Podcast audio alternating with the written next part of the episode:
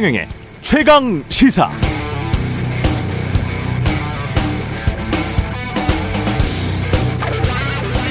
네, 이준석 국민의힘 당 대표와 관련된 의혹을 처음 제기한 곳은 유튜브 채널 가로세로 연구소였는데요. 지난해 12월 이 대표가 현재 교도소에 수감된 기업인 등으로부터 2013년 성상납을 받고 금품을 수수했다는 그런 의혹이었습니다. 이준석 당대표는 관련해서 떳떳하고 문제없다는 입장을 수차례 언론에 밝혔고 그러나 국민의힘 중앙윤리위원회는 4월 21일 성접대 의혹이 제기된 이준석 대표에 대한 징계 절차를 개시하기로 의결했었습니다.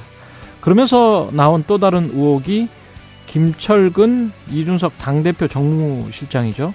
관련 사건 제보자에게 이준석이 성상납 받은 게 아니었다는 진술서, 각서를 써달라고 했다는 의혹. 경찰이 본격 수사를 한다는 보도가 이틀 전 나왔었고요. 국민의힘 윤리 결정은 오늘 저녁으로 예정돼 있네요. 결정에 따라서 국민의힘에 대한 국민들의 신뢰 수준 또 집권여당 국민의힘의 내부 권력이나 그 역학 관계에도 변화가 올 수 있을 것 같습니다.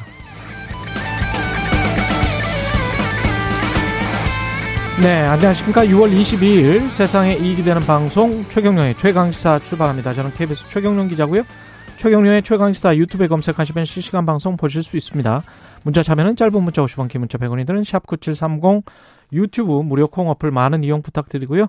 오늘 최강시사 과학기술정보통신부 오태석 제1차관 연결해서 누리호 발사 성공 의미에 대해서 짚어보겠습니다. 행정안전부 경찰 지휘 조직 신설, 경찰국 신설과 관련해서는 더불어민주당 황운하 의원 연결합니다.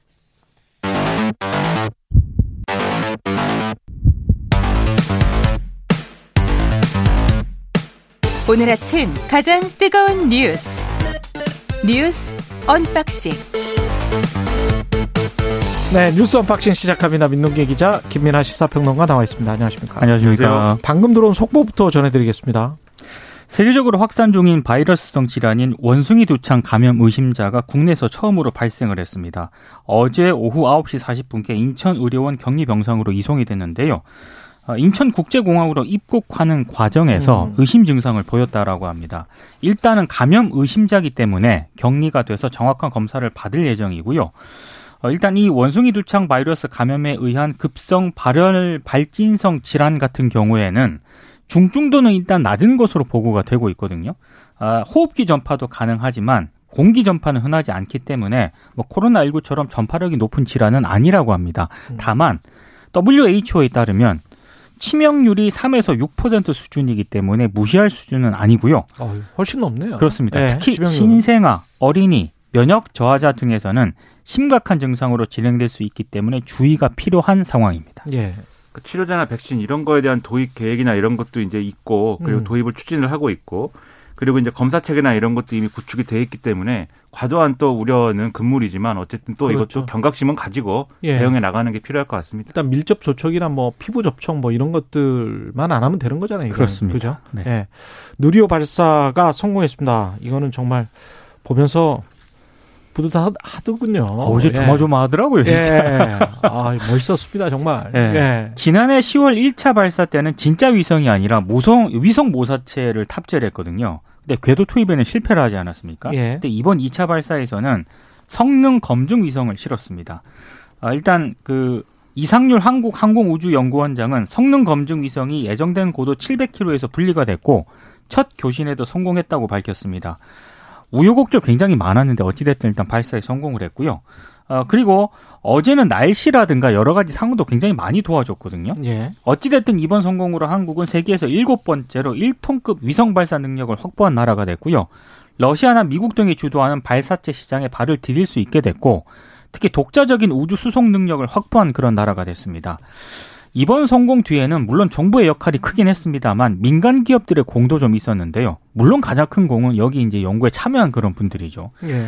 아 근데 앞으로 이제 민간 기업들의 공이 있었기 때문에 에, 특히 누리호 발사에는 300여 곳의 민간 기업들이 참여를 했기 음. 때문에 그동안 정부 주도 우주, 우주 산업에서 이번 발사 성공을 계기로 무게 중심이 민간으로 넘어갈 가능성도 있다. 뭐 이런 전망도 나오고 있습니다. 그러니까 뉴스가 다 뭐 항상 누가 잘못했다, 뭐가 잘못됐다, 뭐 나쁘다 이런 것만 하다가 뭔가 성공했다. 예. 네, 오랜만에 참, 보죠, 진짜. 그렇죠. 네. 네. 희망이 있다. 얼마나 박, 좋습니까? 박수도 한번 쳐볼까요? 아, 박수 어제 여러 번 쳤죠, 진짜. 네. 막 예. 그 TV에 나온 전문가들이 거의 막 울 정도가 돼가지고. 아, 너무 멋있었어요. 네, 예. 해설을 하는데. 정말 멋있더라고요. 예. 이게 특히 이제는 이 모든 이 어떤 우주 발사체 발사와 관련된 모든 기술을 국내 기술로 다 한 거기 때문에. 음. 그러니까 그 점에서 상당한 의의가 있는 그렇죠. 거죠. 이 그렇죠. 기술이라는 게 우리가 그냥 보기에는 뭐 발사체가 우주에 그냥 뭐 올라갔나 보다 할 수도 있겠지만 음. 그렇게까지 만드는데 사실 얼마나 많은 기술과 소재라든가 이런 것들이 완전히 집약돼 있는 그런 기술들이 필요한 거잖아요. 음. 그런 것들을 해냈다는 거에 상당한 의의가 있고 그리고 꼭 우주 산업뿐만이 아니라 여기에 활용된 기술들이 각 여러 분야에서 또 활용될 수 있는 그런 그럼요. 이제 새로운 시장들을 또 만들 수 있는 그런 어떤 단초를 다 갖고 있는 것이기 때문에 그런 점에서도 이런 게 성공했다라는 것은 상당히 이제 고무적인 것이고 정말 계속 이 칭찬하고 기뻐하고 해도 모자람이 없는 그런 일인 것 같습니다.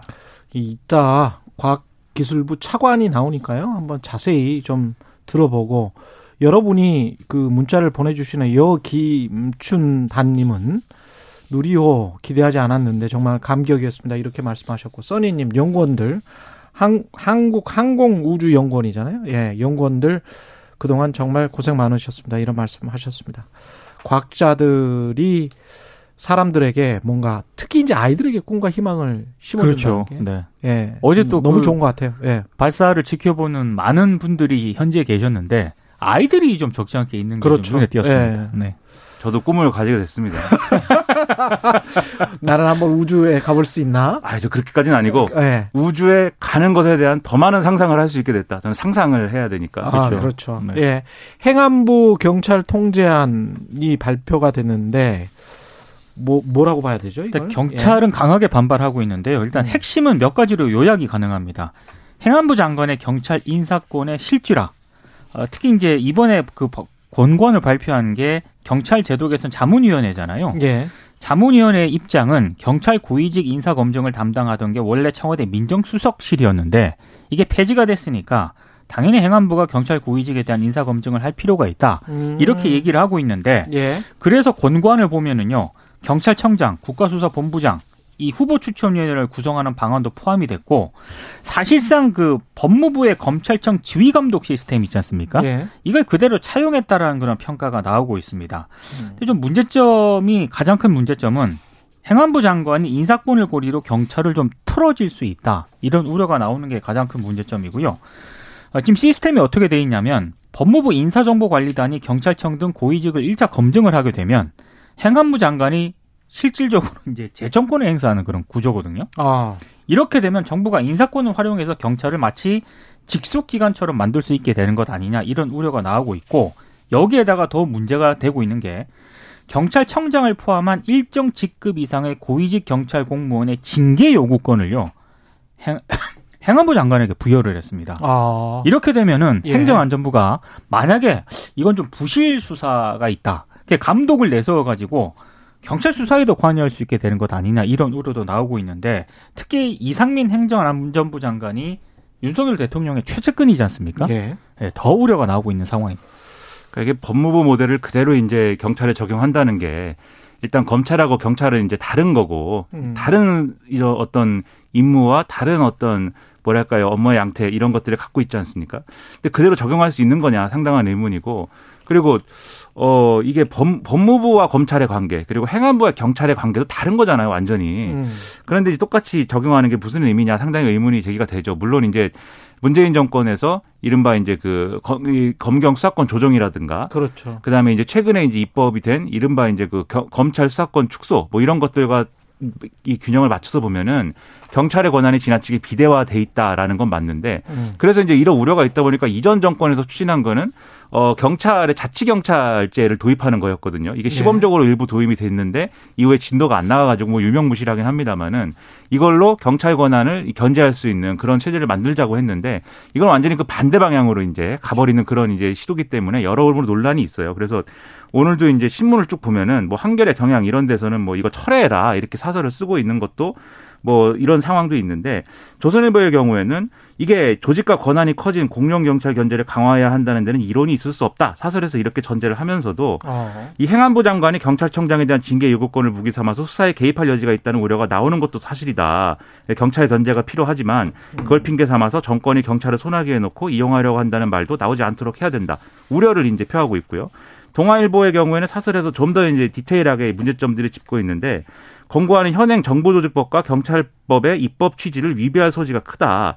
그리고 입법이 아닌 행정규칙을 통해 장관의 경찰에 대한 직접 통제를 보장하는 것은 입법 취지를 훼손하는 편법행위다라고 지적을 하고 있습니다. 그리고 이 경찰만 장관의 통제를 강화하는 것도 수사기관의 독립성을 강화하는 추세에 역행하는 것이다라고 음. 지적을 하고 있고 한국일보 사설의 경우에는 지금 이제 1991년 경찰법 시행 이래 독립 외청으로 운영이 되어 왔는데 경찰이 행안부가 인사 예산 징계권을 주고 통제하겠다는 얘기가 다름이 없다. 그리고 이게 앞서 말씀드린 이제 어 시행령으로 돌파하는 이런 이제 문제에 대해서 여서야대 국회 반대를 통해서 경찰 통제권을 강화하려는 꼼수다 이렇게 지적을 했고요. 또 정보조직법상에 지금 행안부 장관 관할 사무에 치안 경찰 이게 들어있지 않거든요. 이게 90년 네. 91년에 빼버렸기 때문에. 음. 근데 정보조직법 없이 이렇게 추진을 하면은 권한쟁의 심판이라든지 이런 법적 분쟁 피하기 힘들다 이런 지적들이 쭉 나오고 있고 대안으로 이제 이 한국일보의 경우에는 현행 국가경찰위원회의 경찰 통제 권한을 보장해서 푸는 게 순리에 맞다라는 지적도 하고 있고 음. 다른 신문들도 비슷한 이제 대안들 많이 얘기를 하거든요. 예. 그런 점에서 이 우려가 제기되는 거에 대해서 그러면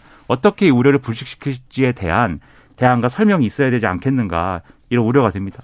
방금 저 91년 이야기 하셨는데 그때 생각해 보면 80년대 말에 왜 80년대 중반도 마찬가지였지만 내무부 치안본부 뭐 이런 게 있었잖아요. 그렇죠. 그래서 내무부 산하에 치안본부장이 나와서 뭐 탁하고 치니 역하고 죽었다 뭐 이런 말도 안 되는 거를 발표를 하고 그걸 그런 것 때문에 이제 민주화 항쟁이 일어나고 사실은 경찰이 내무부나 서울시에 완전히 종속이 되는 그런 상황이 었지 않습니까? 영화 1987에 보면 예. 정확하게 나와 있습니다. 음. 네. 그러니까 결국은 이제 문제가 되는 건 독소 조항 그리고 이걸 진행할 때 절차에 위헌성이 있는 게 아니냐 또는 법적 절차가 이게 올바른 것이냐 뭐 이 두 가지 정도로 나뉠 수가 있겠네요.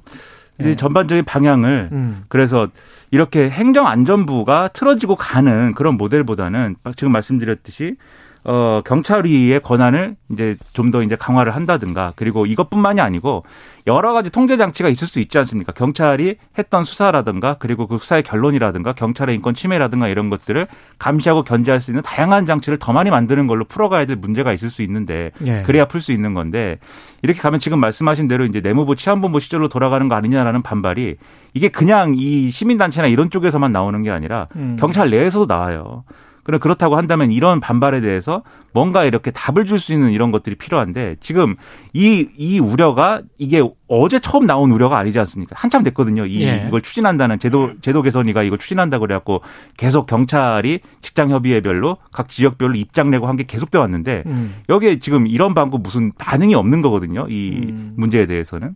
그래서 뭔가 답이 있어야 된다. 경찰도 민주적 통제 방안에는 찬성을 하는데 예. 왜그 방식이 음. 왜 30년 전에 폐지된 해안부 산하의 경찰국 그 방식이 되어야 하느냐 음. 이 문제를 제기하고 있는 겁니다. 그리고 이전 정권에서 이제 자치경찰제 하기로 한 거에 대해서도 그 당시에 문무일 검찰총장이 이 검찰의 여러 가지 이제 수사권이나 축소나 이런 것들에 대해서 우려를 하면서 들었던 이유가 경찰의 권한이 지나치게 비대해진다는 거에 대해서 우려를 하면서 예. 그렇기 때문에 자치경찰제가 필요하다라는 게 그 당시 검찰의 이제 주장이었거든요. 예. 그러니까 이런 논의의 과정이 있었는데 이거를 거꾸로 푸는 거 아니냐 이런 지적으로부터 지금 자유로울 수가 없는 겁니다. 그리고 이른바 이제 금수 완박이라고 했던 것들이 논의가 돼가는 과정에서 사실은 완전 박탈은 아니고 어떤 조정 정도가 됐었거든요. 결국은 이제 형사소송법도 그렇고 검찰청법도 그렇고 그리고 한 번은 합의를 했었잖아요 국회에서. 그렇죠. 예, 그 나중에 이제 파기를 해서 또 문제가 되기는 했습니다만은 그때 그 조정을 했었을 때 그 정신으로 다시 한번 생각을 해봐야 될 것 같아요. 이것도 분명히 독소 조항이 있다면 그런 것들은 다시 한번 어 생각을 해봐야 될 것 같고. 근데 지금 행정부가 그냥 이렇게 해버리는 거니까 그게 절차적으로 맞는지 안 맞는지는 또 국회에서 의, 의 제기가 있겠죠. 근데 이제 경찰 음. 권한이 지나치게 비대해졌다. 음. 이건 이제 분명한 사실로 보여서 여기에 대한 대안 논의는 계속 진행이 돼야 될 것 같습니다. 그렇습니다. 그리고 윤석열 정부 첫 부동산 관계 장관 회의를 열어서 부동산 관련된 대책을 발표를 했습니다. 발표를 했습니다. 일단 음. 핵심은요. 어, 여러 가지가 있겠습니다만은 어, 가장 큰 핵심은 2024년까지 전세값을 자발적으로 5% 이내로 인상하는 임대인 같은 경우에는 실거주를 하지 않아도 집을 팔 때 양도세를 내지 않습니다. 음. 그리고 최고 80%에 달하는 장기 보유 특별 공제도 받는데요. 세를 줄 때는 다주택자라도 집을 팔 때 만약에 1주택자면 상생 임대인으로 인정해서 같은 혜택을 준다고 합니다. 그러니까 한마디로 자격 요건을 다주택자로 조금 완화했다 이렇게 정리가 될 것 같고요. 그리고 규제 지역의 주택담보대출이라든가 규제 실거주 의미 완화 등을 통해서 매물 확대도 추진을 하는데요. 규제 지역 내에 주택 부인 목적으로 주택담보대출을 받는 경우에는 기존 주택을 처분해야 하는 기간이 원래 6개월이었거든요. 예. 근데 이걸 2년으로 늘리겠다는 거고요. 신규 주택 전입 의무도 폐지하게 됩니다. 그리고 분양가 상한제 실거주 의무 요건도 완화를 했습니다. 현재 시세 대비 분양가 수준에 따라 최초 입주 가능일로부터 즉시 2년에서 5년의 의무가 부과가 되는데 음. 어제 발표된 내용에 따르면 앞으로는 즉시가 아니라 해당 주택의 양도, 상속, 증여 전까지만 실거주 기간을 채우게 채우면 이제 되는 겁니다. 그러니까 음. 한마디로 전반적으로 좀 완화시키는 쪽으로 지금 가고 있는데요. 우려가 되어 나오는 대목은 자칫 이 투기 심리에 다시 불을 지필 수도 있다라는 그런 우려가 조금씩 나오고 있는 상황입니다. 그러니까 이게 제도를 이렇게 가져가는 것 자체는 뭐 그러니까는 방법이라는 건 여러 가지가 있지 않겠습니까? 예. 일단 이 정부에서는 예를 들면 공공임대주택을 뭐 대폭 확대한다든지 이런 건 대안으로 생각하지 않는 것 같아요. 그러면 이제 민간임대 시장에서 뭔가의 이제 집주인들에게 혜택을 줘서 음. 안정적으로 민간임대 시장을 가져갈 수 있는 그런 이제 방안을 지금 모색을 하는 건데 민간임대가 훨씬 더 크긴 해요. 그렇죠. 예. 네. 당연히 민간 임대 시장에 대한 어떤 대책 없이 지금 임대 시장을 안정화시킬 수 없는 건 당연한 것인데 음. 그래서 이제 이런 뭐 여러 가지 대책이 있을 수 있다고 생각하는데 우려는 분명히 제기가 되는 겁니다. 지금 민 기자님 말씀해 주신 대로 첫 번째는 이제 집주인들에게 어쨌든 이게 과도한 혜택이 주어지는 어떤 측면에서 지금까지 뭐 종부세 줄여주고 뭐 이런 연장선에 있는 그런 것처럼 보이기 때문에 이 집주인들에게 과도한 혜택 아니냐라는 지적이 하나가 있고 두 번째는 이런 혜택이 지금 보면은 결국 이게 갭투기나 이런 쪽으로 이어질 수 있는 거 아니냐라는 지금 우려가 있어요. 왜냐하면 이전에 문재인 정권에서도 처음에 이제 민간 임대 사업자에 대한 혜택을 계속 늘려가지고 음. 이런 것들을 민간 임대 시장을 좀 안정화시킨다라는 보관이 있었는데 그게 결국은 갭투기 무분별한 갭투기로 이어져가지고 그게 오히려 집값 상승의 어떤 도화선이 되고 이렇게 간 거 아니겠습니까? 그러면서 이제 부동산 정책의 대전제가 다 무너지고 뭐 이렇게 된 건데 이것도 마찬가지로 어 이게 민간 임대 시장을 활성화시키고 안정화시켜야 된다는 그런 당연히 있겠지만 비슷한 어떤 이, 이 어떤 이 과정으로 갈 수가 있기 때문에 여기에 대한 어떤 대책도 필요한 거 아니냐 이런 지적이 언론에서 제기가 되거든요. 그래서 여기에 대해서도 추가적인 대안 모색이 필요해 보입니다. 근데 임차인 입장에서 보면 예. 실질적으로 임차인을 위한 지원 대책은 안 보이는 직접적인, 게 문제인 것 같아요. 그렇죠. 직접적인 지원 대책이 되지 않죠. 네. 이것은 간접적인 소득공제가 좀 있죠. 이 특정 소득 구간에 대해서는 뭐 월세랄지 전세 소득 공제를 그 확대하는 네. 네. 뭐그 정도가 있고 법인세 이것도 역시 이제 민간임대 아까 말씀하셨잖아요. 근데 민간임대를 가, 가장 많이 가지고 있는 것이 사실은 법인이에요. 개인들이 아니고 기업들이 굉장히 많이 가지고 있는데 그 법인세 추가가세 임대주택 양도시에 법인세 추가가세를 면제를 하겠다는 거예요. 그래서 주택가액 요건을 완화시켰습니다. 6억에서 9억 원으로 완화시켰기 때문에 그렇게 하면 이제 서울 수도권의 임대주택 공급을 촉진할 수 있다. 이게 정부의 생각인 것 같습니다. 전반적으로 봤을 때 저는 가격 인상의 우려나 이런 거는 없을 것이다. 이렇게 생각을 해요. 왜냐하면 저는 이 저 정책 때문에 뭐 어떤 시장이 막 변한다 이렇게는 생각하지 않거든요. 문재인 정부 때도 마찬가지고 지금 정부도 마찬가지고 시장의 다양한 요건들 중에 요인들 중에 하나입니다. 정부의 정책이라는 것은. 근데 저 좀 조심스럽게 접근한다는 측면은 사실은 좀 칭찬을 하고요. 좀 음. 조심스럽게 접근했다. 그리고 첫 번째가 임대차 시장 안정 방안을 첫 페이지로 보도 자료를 냈더라고요. 이랬 이랬었어야 되거든요. 음. 그러니까 매매 쪽에 신경을 민간의 매매 쪽에 방점을 둔 보도 자료가 맨 첫 페이지를 장식하는 게 굉장히 음. 정부에게는 불리해요. 왜냐하면 제가 말씀드린 대로 시장의 일이기 때문에 매매가에 관해서는 정부가 할 수 있는 수단이 많지를 않아요. 근데 지난 정부에서는 정부가 할 수 있는 수단이 많은 것처럼 이야기를 하면서 매매가를 때려잡을 수 있는 것처럼 확신을 음. 심어주려고 노력을 했거든요. 그런 것들은 지난 정부의 실책을 되풀이하지 않으려고 하는 것 같고 다만 그 관계장관 회의를 시작하면서 경제부총리가 새 정부 출범 직후부터 뭐 서민 주거 안정이라는 목표를 내세워서 뭐 노력을 많이 했기 때문에 지금 주택 매매나 임대차 시장이 안정세를 유지하고 있다 이런 대목이 첫 번째예요. 이것도 역시 말이 안 된다는 거죠. 그러니까 그렇죠. 이한 달 반 됐고 정책은 아무것도 없었잖아요. 그렇죠. 실시한 정책은 지금 이제 앞으로 어떤 정책을 실시하겠다는 건데 그 정책 효과가 나오는 거는 보통 경제학에서 보면 행정학에서도 뭐 6개월이나 1년 음. 통상적으로는 그렇고 뭐 나중에 그더그 기간이 길어질 수도 있는 것이거든요. 시차가 더 나올 수도 있는 것이기 때문에 이런 식의 어떤 뭐랄까 정부를 스스로 자화자찬하는 근거 없는 자화자찬. 예, 네. 근거 네. 없습니다. 이런 거는 근거는 없는데 시장을 좀 굉장히 조심스럽게 보고 있다. 그래서 할 수 있는 게 많지 않으니까 임, 임차 시장부터 어, 어떻게 하면 최대한 해보겠다라고 하는 그런 조심스러운 자세는 맞는 것 같고요. 그리고 현실적으로 예. 판단해야 되는 거죠. 이른바 현실적인 판단인 것 같아요. 그렇죠. 윤석열 예. 대통령이 후보 시절에 이제 임대차 3법에 대해서 완전히 음. 되돌릴 것처럼 막 이렇게 선거 그렇죠. 캠페인에서는 얘기를 했습니다만 음.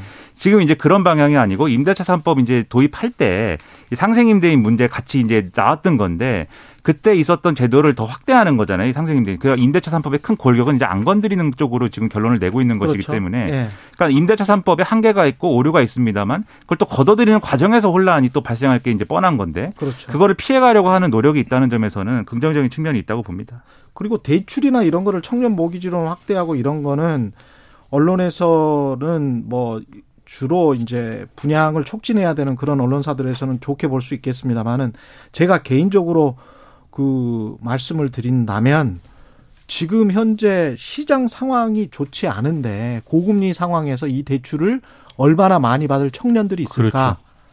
또는 뭐 젊은 부부들이 있을까? 그거는 역시 또 시장 상황에 따를 수밖에 없지 정부의 의도대로 되지는 않을 것 같다.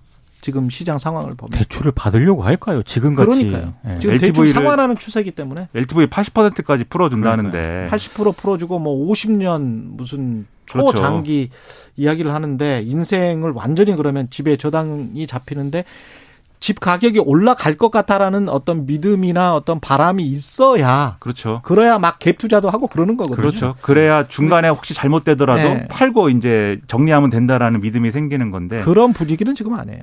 그런 분위기가 될 수 있을지 뭐 네. 모르겠습니다. 네. 이후에라도. 네. 지금 현재는 그렇지, 그렇지 않습니다. 뉴스 unboxing 민동기 기자 김민아 평론가였습니다. 고맙습니다. 고맙습니다. KBS 라디오 최경영의 최강시사 듣고 계신 지금 시각 7시 43분입니다. 오늘 하루 이슈의 중심. 당신의 아침을 책임지는 직격 인터뷰.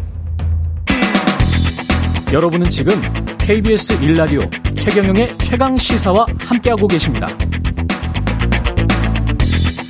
네, 어제 오후 4시 순수 국내 기술로 제작된 발사체 누리호가 2차 발사에 성공했습니다. 이로써 우리나라는 실용 위성을 발사할 수 있는 능력을 보유한 세계 일곱 번째 국가가 됐습니다.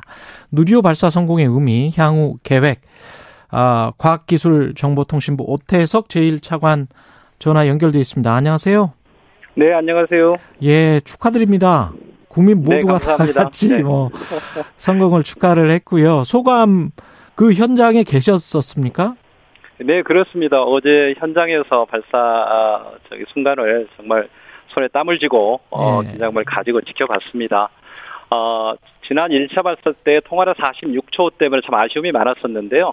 그랬죠. 어제 발사 성공으로 어, 정말 국민의 한 사람으로서 또 과기정통부 직원의 한 사람으로서 정말 기쁜 일이고 여러 언론에서 이야기한 것처럼 정말 우주기술의 자립을 그 이룬 날이라고 생각을 합니다. 음. 그동안 어 12년 동안 사실 연구에 매진해서 이번 성공을 일, 어, 일궈낸 항우연의 연구자분들 그리고 또 개발에 함께한 300의 민간업체 관계자분들 그리고 응원해주신 국민 여러분들께 이 기회를 어, 빌어서 진심으로 감사의 말씀을 올리겠습니다. 예, 우주 기술의 자립을 이뤘다 이런 의미를 말씀을 하셨는데 좀 더 구체적으로 말씀을 해 주셨으면 좋을 것 같아요. 이게 얼마나 큰 일인지 잘 뭐 와닿지 않는 사람들도 있기 때문에 예. 네, 네 그렇습니다. 예. 우주, 우주 기술은 어 정말 세계에 몇 개의 국만 어, 딱 꽁꽁 그 숨기고 있는 기술입니다. 국가 간의 기술 이전이 거의 원천적으로 엄격하게 금지되어 있는 기술이어서 예. 기존에 있는 우주 선진국들 외에 후발주자가 그 기술을 습득하기는 굉장히 어렵습니다. 음. 저희도 어, 1993년 과학 어, 어, 로켓 발사를 통해서 시작으로 해서 한 30여 년의 세월이 걸쳐 어, 걸렸는데요. 이번에 우리 기술로 예, 로켓 발사체를 설계하고 또 제작하고 시험하고 발사 운영해서 발사체 핵심 기술을 획득했다고 하는 것 그리고 앞으로 우리가 원하는 시기에 우리나라 땅에서 우리 위성을 어, 우주공간에 올릴 수 있게 되었다고 하는 것은 정말 대단한 일이라고 생각하고 있습니다. 예. 그 2차 발사 연기 원인이 원래 그 센서 오작동에 따른 교체였는데 이것도 생각보다 굉장히 빨리 잡아낸 거잖아요. 오류를. 네, 그렇습니다. 그럼 네. 어떻게 그렇게 빨리 잡아낼 수 있었던 겁니까? 사실 어, 센서 고장이 발견되었을 때만 하더라도 이게 그 고치는데 아니 일단 원인 파악하는데 얼마나 걸릴지 그렇죠. 고치는데 얼마나 걸릴지 사실 어, 알 수가 어려웠고 예. 그래서 이번 발사 예정일 내에 발사할 수 있을지도 확실성이 없었습니다. 예. 그러나 이번에 이제 누리호 발사를 저희가 말씀드린 것처럼 설계부터 제작까지 모든 과정을 저희가 저희 엔지니어들이 연구자들이 한, 뭐, 어, 직접 했습니다. 음. 그러다 보니까 어, 상대적 원인을 여러 가지 원인을 놓고 그 원인을 놓고 파악해 나가는 과정, 그다음에 원인을 파악하고 그걸 어떻게 수리할까 하는 과정이 당초 예상했던 것보다 굉장히 빠르게 어. 진행될 수 있었고 예. 아마도 그거 무엇보다도 또 연구원들이 이번에 누리호 발사를 성공시키려고 하는 그 열정 때문에 아마 밤새워서 또 작업한 결과로 이렇게 빠르게 어, 발사로 다시 어, 할 수 있는 그렇게 원인이었던 것 같습니다. 이번 2차 발사 때는 1차 발사 때하고 좀 달라진 점이 뭐 3단 엔진 조기 연소 문제가 보완되면서 3단 분리에 성공을 했고 발사체 내부가 실제 위성에 실렸고 뭐 이렇 이런 점들이 좀 달라진 겁니까? 네네. 예. 일단 1차 발사 때 문제가 되었던 3단 엔진, 산화제 탱크 부분은 이제 보완을 했고요. 예. 이제 1차 때하고 크게 달라진 부분은 없고, 아. 다만 달라진 것은 이번 누리호의 목적은 원래 이제 1.5톤급의 실용 위성을 우주 저궤도에 이제 올리는 목적으로 제작을 했습니다. 아, 예. 근데 이제 1차 때는 처음 하는 발사다 보니까 이제 불확실성도 높고 실패 확률도 높고 그래서 그 값비싼 위성을 탑재를 할 수가 없어서 1.5톤의 모형 위성을 탑재를 했습니다. 아, 그랬군요. 예. 네네. 근데 이번에는 아, 조금 이제 어, 더 나아가서 실제 위성을 좀 탑재해보자라고 해서 1점 모사체는 위성 모사체는 1.3톤으로 줄이고 나머지 무게를 활용을 해서 162kg짜리 실제 위성을 탑재를 했습니다. 그래서 아. 실제 위성의 탑재 위성 속에는 우리 기업들이 만든 우주에서만 사용한 우주 이제 부품들이 있습니다. 이건 실제 우주 환경에서 실제 성능 검증을 해봐야 되는데요. 예. 이번에 그 기회로 활용하자라고 해서 발열 전지 안테나 등 한 세개 탑재체를 넣고 음. 또 국내 대학생들이 만드는 초소형 위성 4개도 같이 이번에 탑재해서 어, 좀 우주 인력을 양성하는 차원에서 좀 활용해보자라고 해서 그게 1차하고 좀 달라진 부분이라고 할 수 있겠습니다. 그러면 실제 위성이 그렇게 떠다니면서 얼마나 우주에서 지속될 수 있는지 그것도 이제 파악을 할 수가 있겠네요. 신소재를 예, 그, 이번에 시험을 해보는 거네요. 예, 그렇습니다. 이, 이제 그동안에 이제 위성이나 이런 부분들은 아무래도 이제 선진국에서 많은 핵심 기술들을 가지고 있는데, 예. 나중에 이제 저희가 우주 기술을 위성까지도 온전하게 자립을 하고, 음. 또 이제 국가 간의 우주 산업 측면에서 경쟁력을 확보하려면 우리 자체의 이런 부품을 제작하고 할 수 있는 능력이 있어야 되고, 그건 반드시 우주 환경에서 테스트를 해야만이 다른 국가들이 이제 사용을 해줍니다. 아. 이제 그런 측면에서 되게 중요한 의미가 있다라고 볼 수 있겠습니다. 이게 단주 단순히 뭐 우주 항공 산업의 어떤 그 상징적 의미가 아니고 군사적으로도 그렇고 경제적으로도 굉장히 큰 나중에 의미가 있을 수 있겠습니다. 위성을 이렇게 많이 쏘아 올릴 수 있으면. 네, 그렇습니다. 이번 발사 성공은 이제 우주기술 자립이라는 측면이 하나가 있고, 예. 두 번째로는 이제 세계적으로 우주 산업이 굉장히 빠르게 성장하고 있는데, 우리 기업들이 이번 발사체 성공을 계기로 음. 기업 기업 경쟁력을 높여 나가면 세계 우주 시장에 발사체든 그다음에 우주 위성이든 이런 네. 부분에 적극적으로 도전할 수 있는 그런 토대가 마련되었다고 하는 측면에서 큰 의미가 있습니다. 그렇군요. 그 0889님이 다른 나라는 우주청 같은 기구도 만드는데 한국도 우주력 강화를 위해 고민해야 하지 않을까요? 이 논의가 이제 시작돼야 되지 않을까요? 어떻게 보세요, 차관님은? 예, 그렇습니다. 지금 이번 정부에서 이제 항공우주청은 이제 국정 과제로 좀 제시를 했기 때문에 예. 이번 이제 누리호 발사 성공도 이제 발사도 이제 성공적으로 끝났기 때문에 그런 거버넌스에 관한 부분들은 정부 내에서 논의를 시작할 예정으로 있습니다. 그렇군요. 누리호 네. 개발 과정에서 이제 국내 기업들도 굉장히 많이 참여를 했다고 하는데 어떤 핵심적인 역할을 했습니까? 어떻게 보세요? 네, 이번에 어 2010년부터 총 300여 개의 기업들이 이 누리호 발사 어, 과정에 그리고 제작 과정에 참여를 했습니다. 근데 누리호 이번에 발사와 관련해서는 비단 누리호만 필요했던 게 아니고 어, 우리나라의 우주 이런 그 엔진부터 시험할 수 있는 설비 자체가 전혀 없어서 음.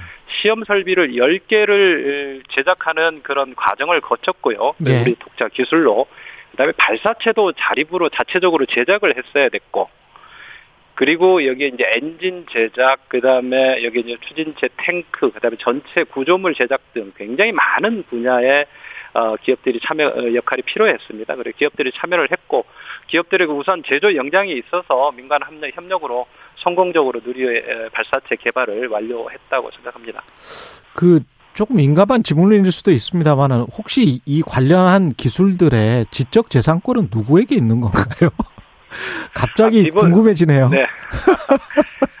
기본적으로 이제 정부 예. 연구개발 사업의 경우에 예. 이게 참여를 하게 되면은 참여 기관이 주관 연구 기관이라고 합니다. 이제 주관 연구 기관이 예. 이번 같은 경우는 항공우주 연구원이 되는 경우에는 항공우주 그저 우주 연구원 소, 소유로 일단 되고 예. 기업들이 필요한 경우에 이제 그 실시권을 이제 우리가 양해를 해줍니다. 아. 예, 예, 그런 것들은 전 세계적으로 공통된 그렇군요. 그런 룰을 가지고 있습니다. 네. 그 앞으로도 계속 추가 발사 계획이 있을 것 같은데 그 말씀을 좀 해주십시오. 네, 일단 내년 빠르면 내년 상반기에 세 번째 발사를 시도할 수 있을 것 같고 예. 총 2027년까지 네 번을 더 발사할 예정으로 있습니다. 예. 네 번을 더 발사하는 이유는 어, 무엇보다 이번 이제 처음 성공했는데 앞으로 우주 발사체가 경쟁력을 갖기 위해서는 신뢰성을 확보를 해야 됩니다. 음. 아무래도 이제 값비싼 위성을 싣고 가다 보니까 이게 이제 성공 확률이 높아야 이제 기업들도 그렇죠. 의뢰를 하고 하기 때문에 그래서 반복 발사를 통해서 발사체 제작 기술을 좀 정교화해 나가고 음. 그다음에 이런 또 그런 과정에서 이제 신뢰성을 높여가는 게 굉장히 중요해서 예. 앞으로 추가 발사를 하려고 합니다. 과학기술정보통신부의 오태석 제1차관이었습니다. 고맙습니다. 네, 고맙습니다.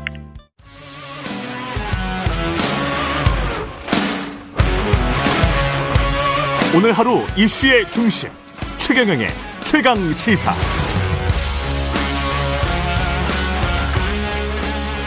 네, 어제 새 정부 첫 부동산 대책이 발표됐고요. 임대차법 관련 세제 혜택 확대 그리고 분양가 상한제 개편안 어, 이런 게 핵심 내용이었습니다. 전문가와 이 내용 자세히 살펴봐야 되는데 아직 전화 연결이 안 돼 있습니다. 예. 연, 아, 전화 연결돼 있군요. 예. 한문도 연세대학교 금융부동산학과 교수 전화 연결돼 있습니다. 안녕하세요. 아, 네, 안녕하세요. 예, 예. 뭐, 딱 전화 연결이 됐습니다. 제 네네. 시간에. 네.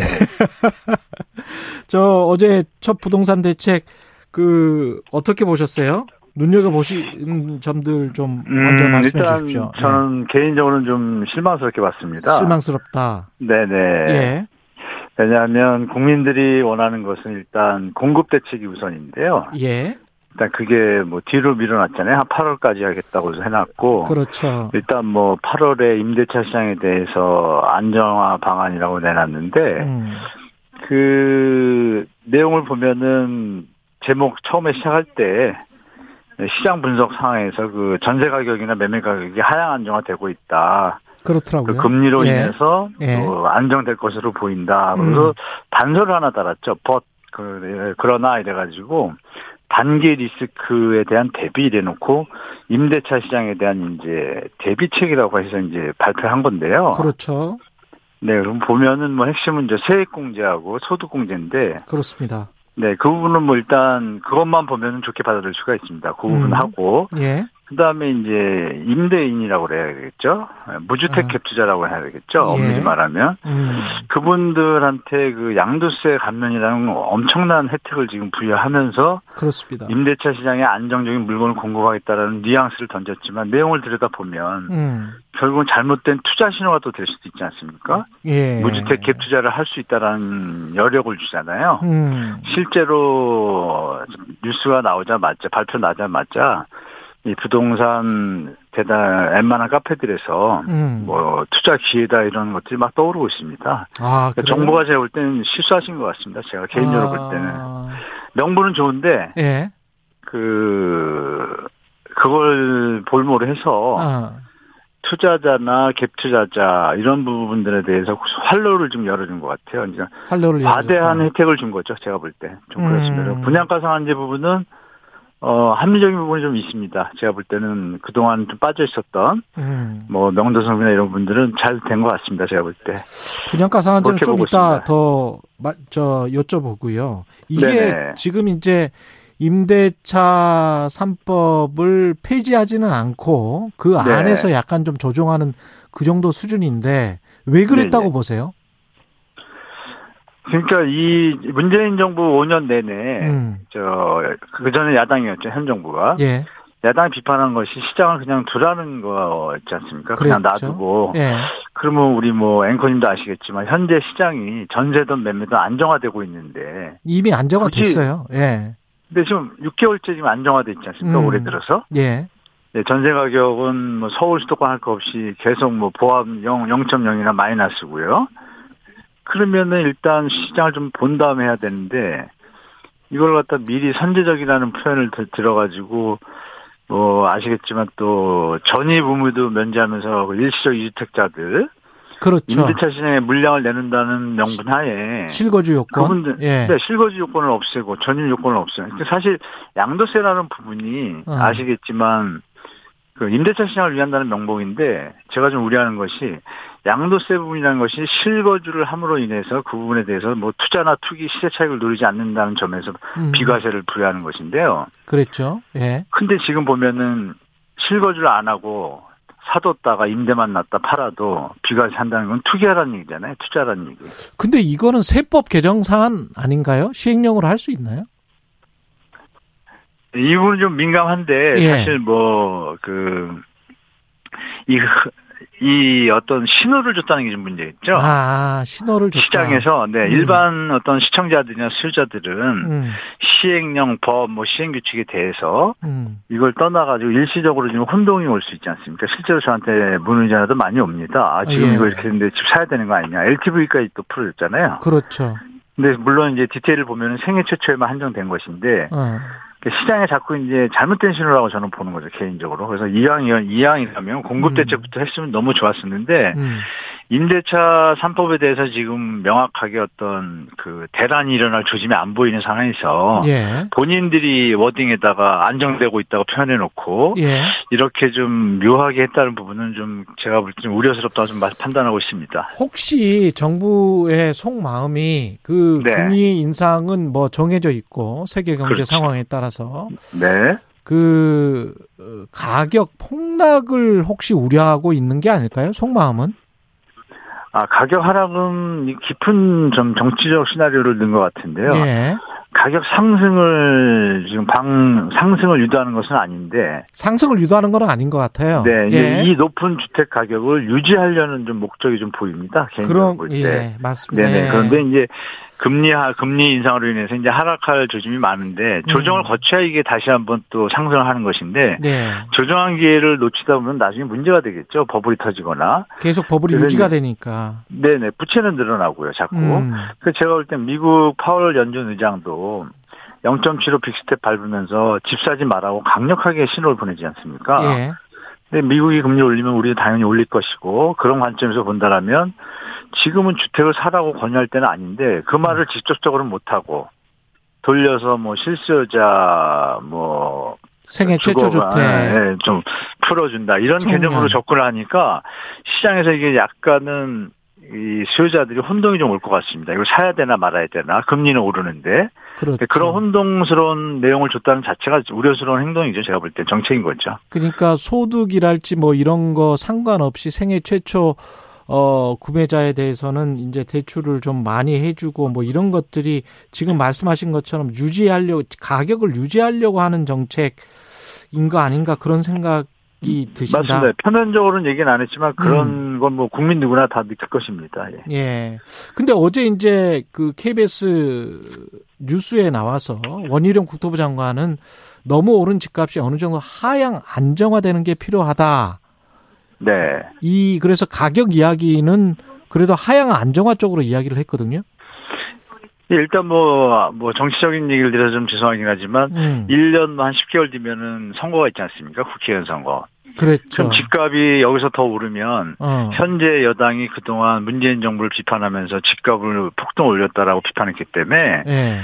뭐 여지없이 국민의 비판을 다시 받게 되겠죠. 집값이 더 오르면. 아. 결국은 하향하러 가야 되니까 그 얘기는 던져놨고 예. 다만 그 과정 속에서 이제 부침이 있겠죠. 음. 그러면 기존의 그 투자나 이런 분들 시장 친화적인 분들은 이 보수당을 좀 지지하는 성향이 있지 않습니까? 그렇죠. 이분들에 대한 어떤 뭐 선거 때 승리를 안겨준 것에 대한 보답의 차원에서 음. 일시적으로 국민들한테 비판을 안 받으면서 할 수 있는 행위는 지금 이번 정책처럼 국민을 위하는 것 같지만 다주택자나 투자, 투자자들이 빠져나갈 구멍이라든지 음. 조금 안도할 수 있는 이런 길을 열어주는 테러를 지금 동시에 하는 것 같습니다. 예, 예. 그래서 뭐 현 정부도 많이 고민스럽겠죠, 사실은.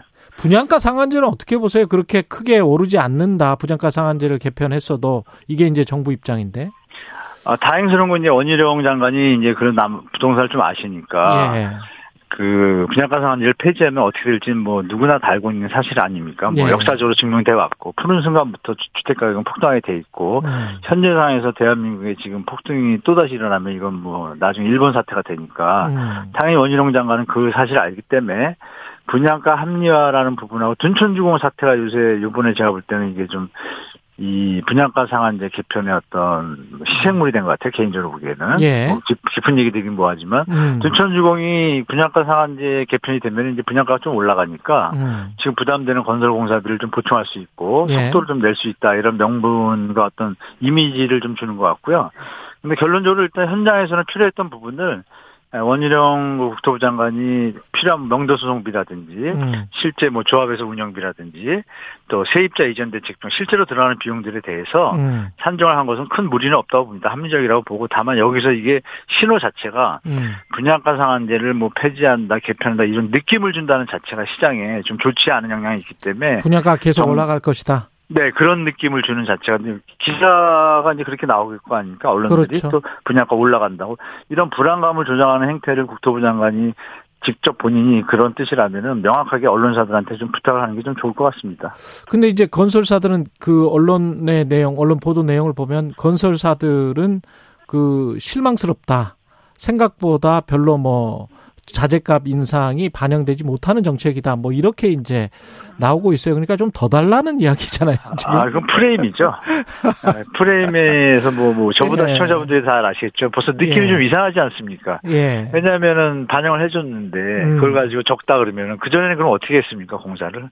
음. 문재인 정부 때는 왜 공사를 했습니까? 예. 말이 안 맞잖아요. 그러니까 예. 액션이라고 보는 게 좋습니다. 시장을 좀 그럴까 일반 국민들한테 비판을 좀 피하기 위한 뭐 음. 그런 어떤 뭐 분양가를 올리더라도 비판을 좀 피하기 위한 네네 서로 서로 뭐 윈이 되는 거 아닐까요? 아. 정부나 뭐 건설사나 우는 소리를 좀 해야 되는 상황이다. 계속. 네네. 그래야 뭐 올린 것이 뭐 합당한 것처럼 100% 느껴질 때고. 예.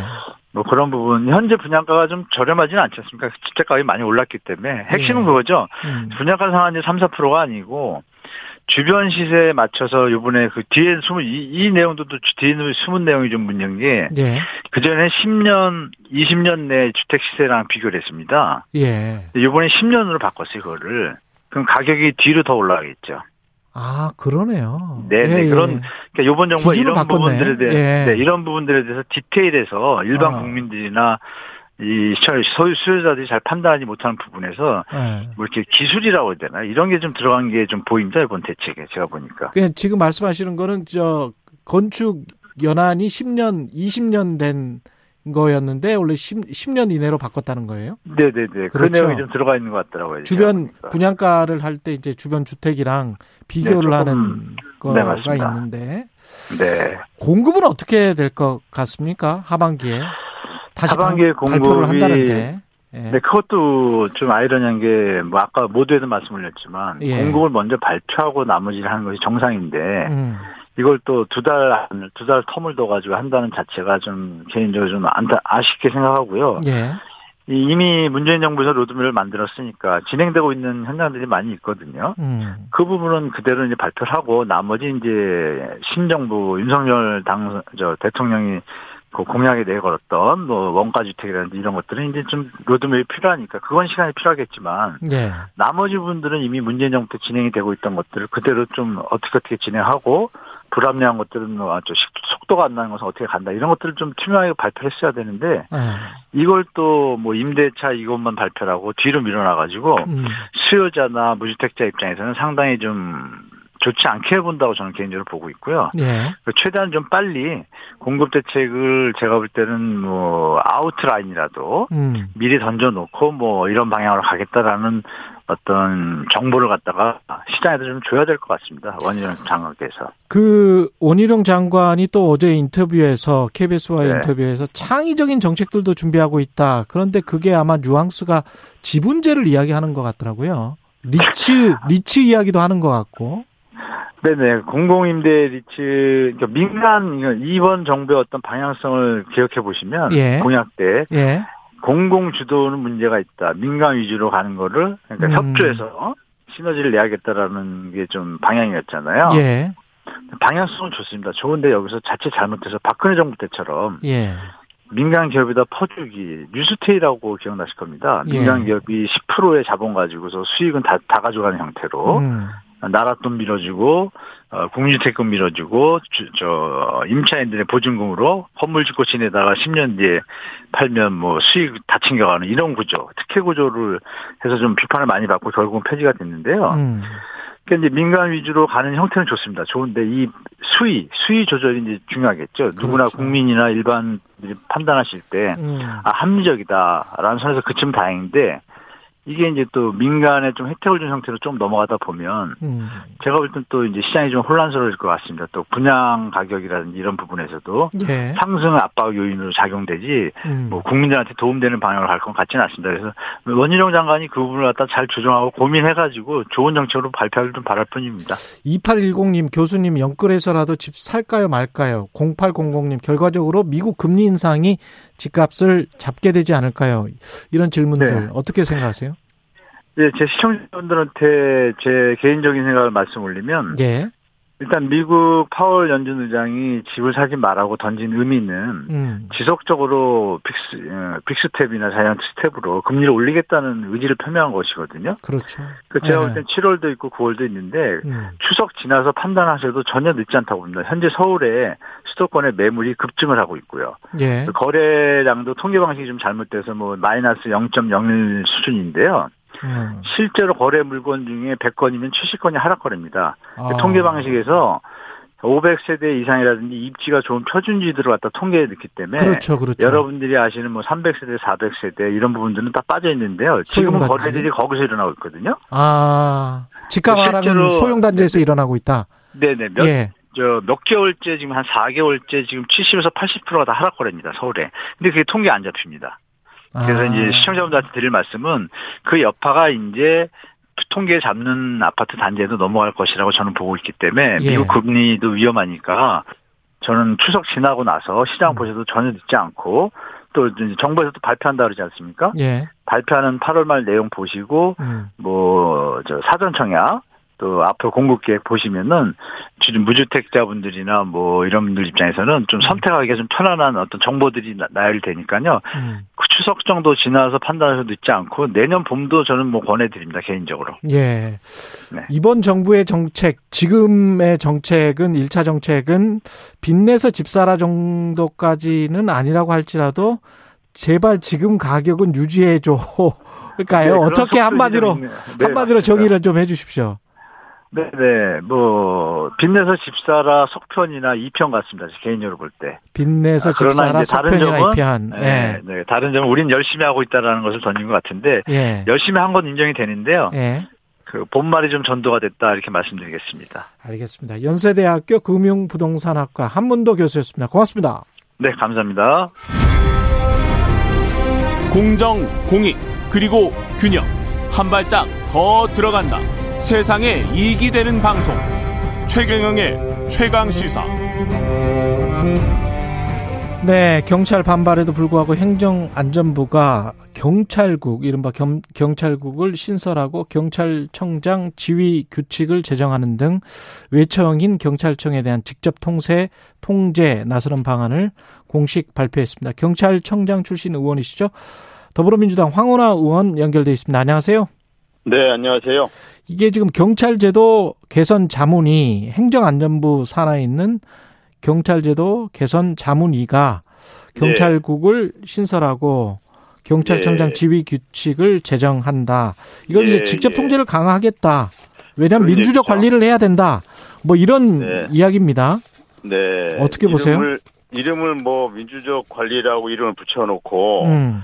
에, 실제로는 들여다보면 노골적인 경찰 장악 시도다 이렇게 보입니다. 음, 아. 네, 그러니까 이름은 뭐 민주적 관리 운영 이렇게 붙여놨지만 내용을 들여다보면 시대착오적인 1990년대 이전의 내무부 치안본부 시대로 회귀하려고 하는 역사의 시계바늘을 거꾸로 돌려놓으려고 하는 그런 어떤 폐행, 민주주의, 이 경찰의 역사는 특히 민주주의 발전의 역사와 괴를 함께 해왔거든요. 예. 이러한 역사성을 무시하고 어, 어떤 경찰 중립성 확보를 퇴행시키는 그런 좀 반시대적인 그런 내용을 담고 있어서 음. 매우 우려스럽습니다. 어떤 부분에서 그럴까요? 구체적으로?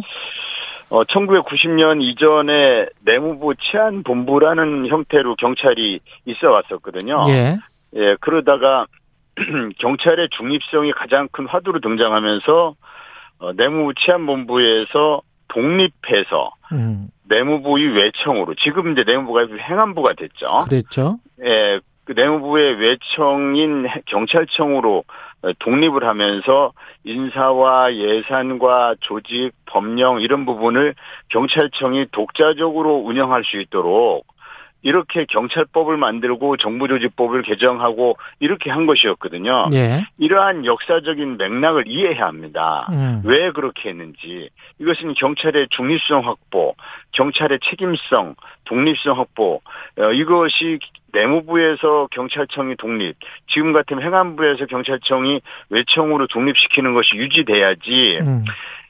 그렇게 경찰청을 독립된 다음에 행안부 장관 또 내무부 장관이 가 같으면 치안국을 통해서 경찰을 직접 통치하는 방식, 즉 직할 직할 통치 체제를 어, 관리 감독 체제를 유지하는 것은 이건 형식적으로는 그 외청으로 독립했지만 실질적으로는 여전히 장관에 예속시키는 권력에 예속시킨 결과가 된다. 이래서 그때 독립을 시켰던 것이거든요. 예. 예, 그러한 역사적 맥락을 이해하지 못하고 있는 것 같습니다. 구체적으로 어떤 부분이 경찰 독립을 조회한다고 보시는지, 뭐 전체적으로 경찰국 신설 자체가 잘못됐다 네. 이렇게 생각을 하시는 건지.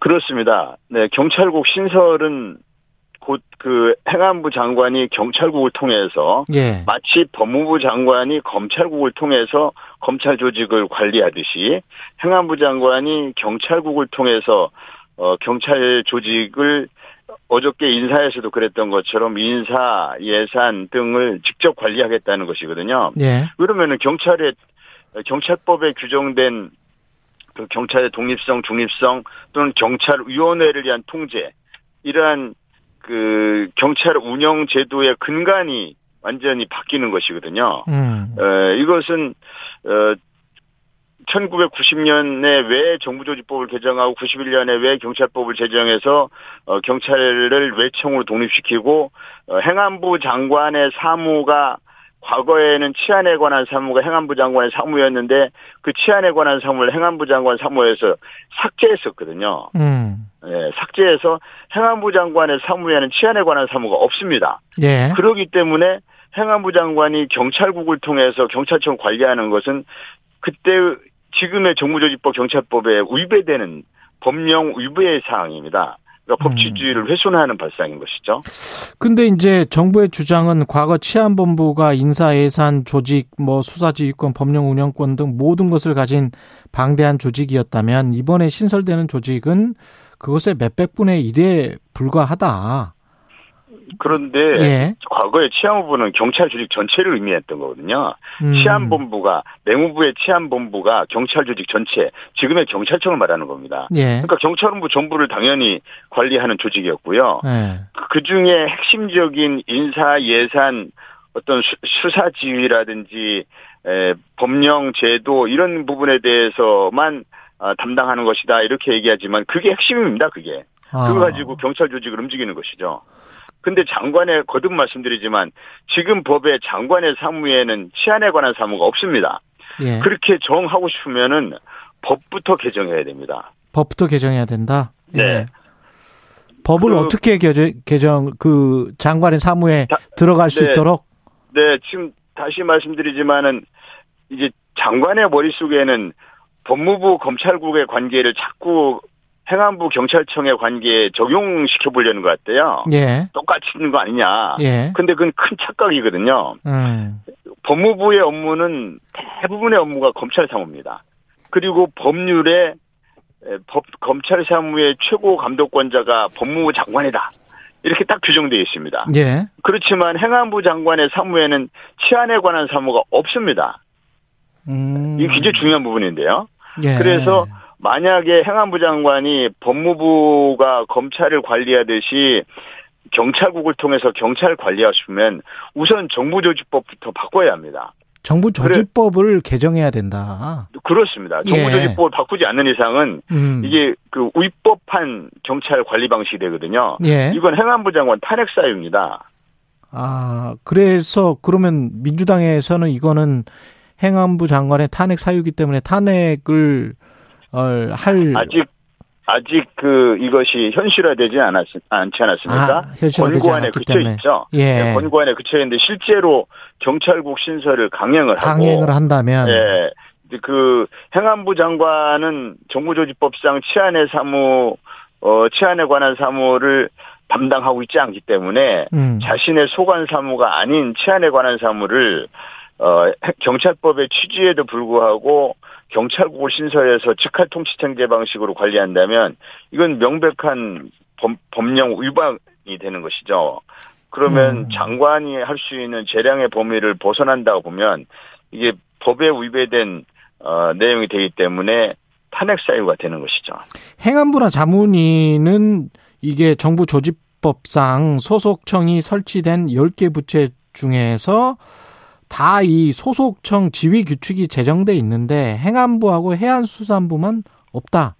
그래서 이 지휘 규칙 경찰청장에 예, 관한 지휘 예, 규칙을 그렇게, 그렇게 설명을 하던데요. 예. 이게 경찰국을 신설하는 내용과 지휘 규칙을 새로 만드는 내용 이런 것들은 과거에 91년도에 경찰청이 개청될 때도 예. 그때도 논란이 있었습니다. 아, 그랬군요. 장관, 예. 장관이 이 경찰국을 통해서 경찰 관리해야 되지 않느냐. 또 장관이 경찰청에 대한 지휘규칙이 있어야 되지 않느냐.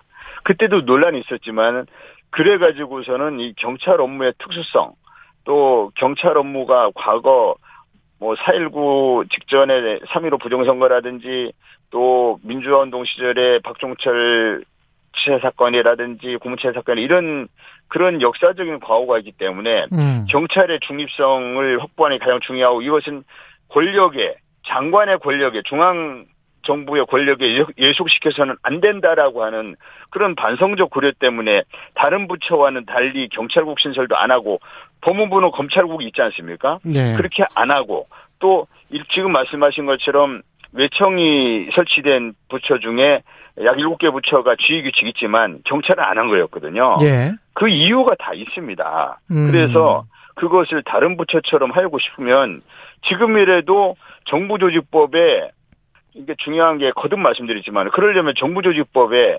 장관의 소관 사무 중에 치안에 관한 사무를 넣어야 됩니다. 그러면은 다른 부처처럼 그 지휘 규칙도 음. 만들 수도 있고 예. 법무부처럼 검찰국 만들 수도 있겠죠. 박승민님은 경찰도 민주적 통제를 받아야 하지 않을까요? 이런 질문을 하셨는데 그러면 당연합니다. 대안이 네. 뭐가 있을까요?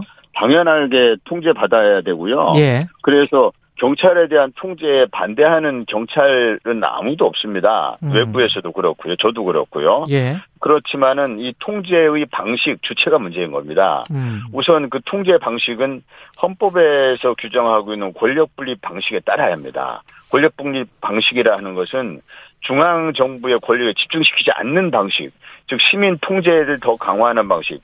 경찰에는 경찰위원회, 인권위원회, 집회시위 자문위원회, 수사심의위원회, 시민감찰위원회 등 이미 시민적 통제기구가 많이 있습니다. 예. 이러한 기구들을 적극 활용하고 실질화될 수 있도록 기능을 부여하고 또 권한을 부여하면은 시민 통제가 제대로 작동이 되는 거거든요. 예. 이거를 과거에 포기했던 또는 음. 반성부터 고려해서 폐지했던 장관의 직할 통치 방식 이거를 왜 30년이 지난 지금에 다시 도입하려고 하는 것인지 알겠습니다. 이것을 저는 음. 어, 이해할 수가 없습니다. 이것은 지금 어, 예, 1분밖에 안 남았어요. 네. 그 정치 이야기 잠깐만 민주당 네. 그 철험의 해체를 박지원 전 비대위원장이 계속 주장을 하고 있는 것 같던데 어떻게 보십니까? 네. 소속 의원으로서. 철험에 대한 평가는 어, 의원들 당원들 사이에서 다양하게 존재하고 있습니다. 예. 철험회가 민주당의 어떤 개혁 과제 완수에 기여했다라고 하는 긍정적인 평가도 있고요. 예. 또 이제 철험회가 일부의 부정적인 평가도 있는 걸로 알고 있습니다. 음. 철험회에 대해서 부정적인 평가가 있는 부분은 철험회가 어, 성찰의 계기로 삼아야 합니다. 음. 성찰의 계기로 삼때 어, 일각에서 제기되고 있는 해체론이 음. 과연 당의 발전이나 단합 알겠습니다. 또는 혁신에 음. 도움이 되는 것인지는 좀 심사숙고가 필요하다고 생각합니다. 더불어민주당 황운하 의원이었습니다. 고맙습니다. 네.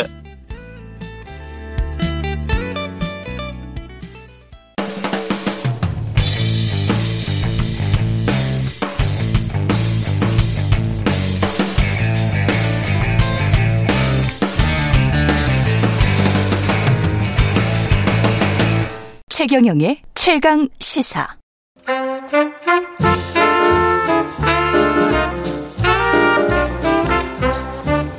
세상의 모든 뉴스를 탐구합니다. 김준일의 뉴스 탐구 생활. 네, 화제가 되는 이슈를 깊이 있게 파헤쳐보는 뉴스 탐구 생활.